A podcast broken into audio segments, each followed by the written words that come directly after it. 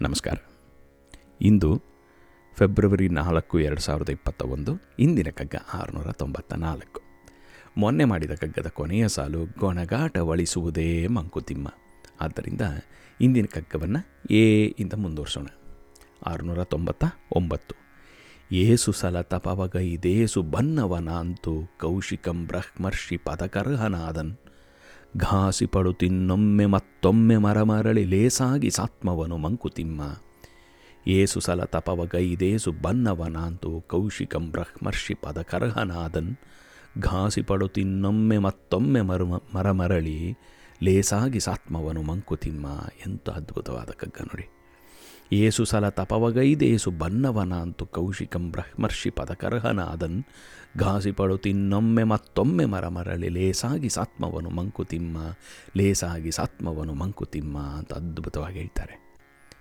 D V G ಎಷ್ಟೊಂದು ರೀತಿಲಿ ನಮಗೆ ಈ ಥರ ಉದಾಹರಣೆಗಳನ್ನು ಇತಿಹಾಸದಿಂದ, ಪುರಾಣಗಳಿಂದ ನೀತಿ ಪಾಠಗಳಿಂದ, ಈ ಮಾಡರ್ನ್ ಹಿಸ್ಟ್ರಿಯಿಂದನೂ ಅಷ್ಟೇ ಹಳೆಯ ಭಾರತೀಯ ಇತಿಹಾಸದಿಂದನೂ ಕೂಡ ಬೇರೆ ಬೇರೆ ಉದಾಹರಣೆಗಳನ್ನು ತಂದು ನನ್ನ ಮುಂದೆ ಇಟ್ಟು ಅದನ್ನು ನಮಗೆ ಒಂದು ಪ್ರೇರಣೆಯಾಗಿ ತೋರಿಸ್ತಾರೆ.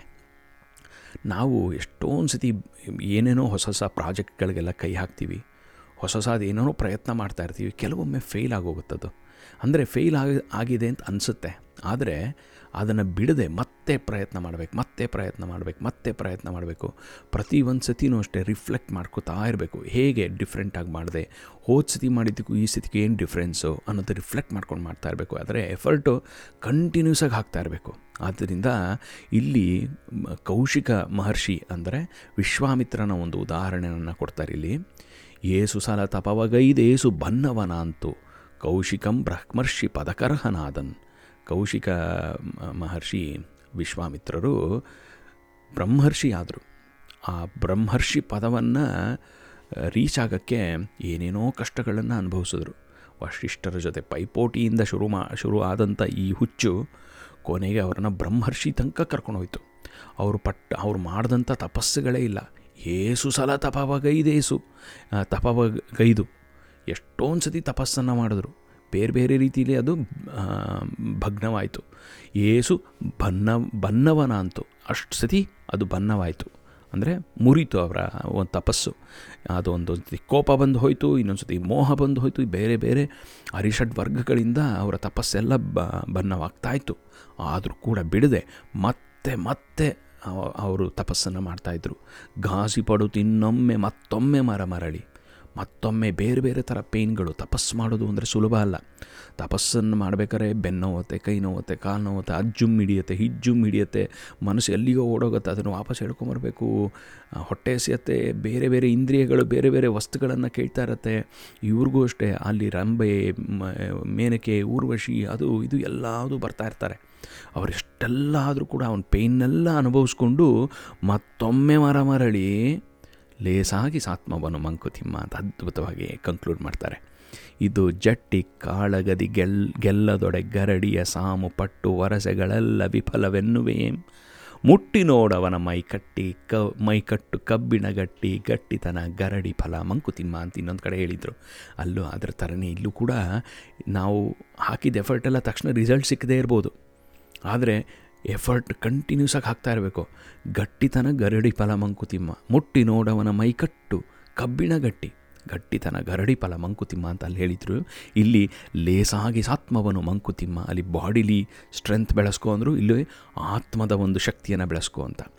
ಆತ್ಮವನ್ನು ನಾವು ಲೇಸಾಗಿ ಸಾತ್ಮವನ್ನು ಅಂದರೆ ಅದನ್ನು ಎಲಿವೇಟ್ ಮಾಡ್ಕೋತಾ ಹೋಗೋದು, ಪ್ಯೂರಿಫೈ ಮಾಡ್ಕೋತಾ ಹೋಗೋದು, ಅದನ್ನು ಪರ್ಫೆಕ್ಷನ್ ಕರೆಕ್ಟ್ ಕರ್, ಕರ್ಕೊಂಡು ಹೋಗೋದು, ಅದರ ಪೊಟೆನ್ಷಿಯಲ್ ಕರೆಕ್ಟ್ ಕರ್ಕೊಂಡು ಹೋಗೋದು ಒಂದೇ ಸತಿಗೆ ಆಗೋದಿಲ್ಲ ಒಂದೇ ಜನ್ಮದಲ್ಲಿ ಆಗದೇ ಇರಬಹುದು.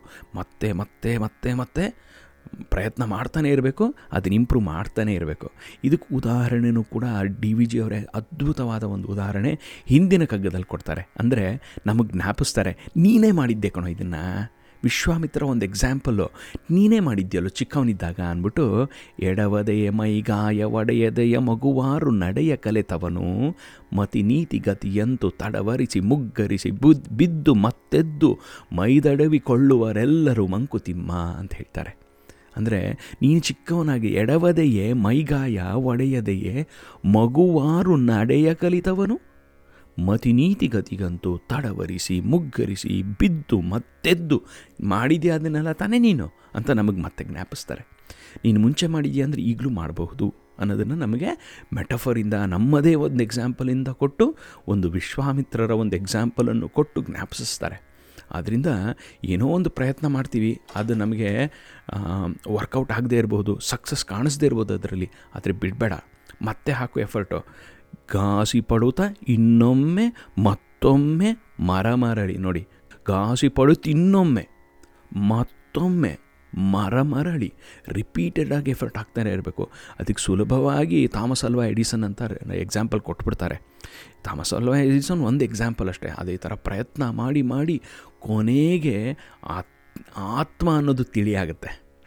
ಅದು ಸ್ಪಿರಿಚುವಲ್ ಸೈಡು ಮೆಟೀರಿಯಲ್ ಸೈಡಲ್ಲೂ ಕೂಡ ನಮ್ಮ ಸಕ್ಸಸ್ ಅನ್ನೋದು ಈಸಿಯಾಗಿ ಯಾವುದು ಬರೋಲ್ಲ.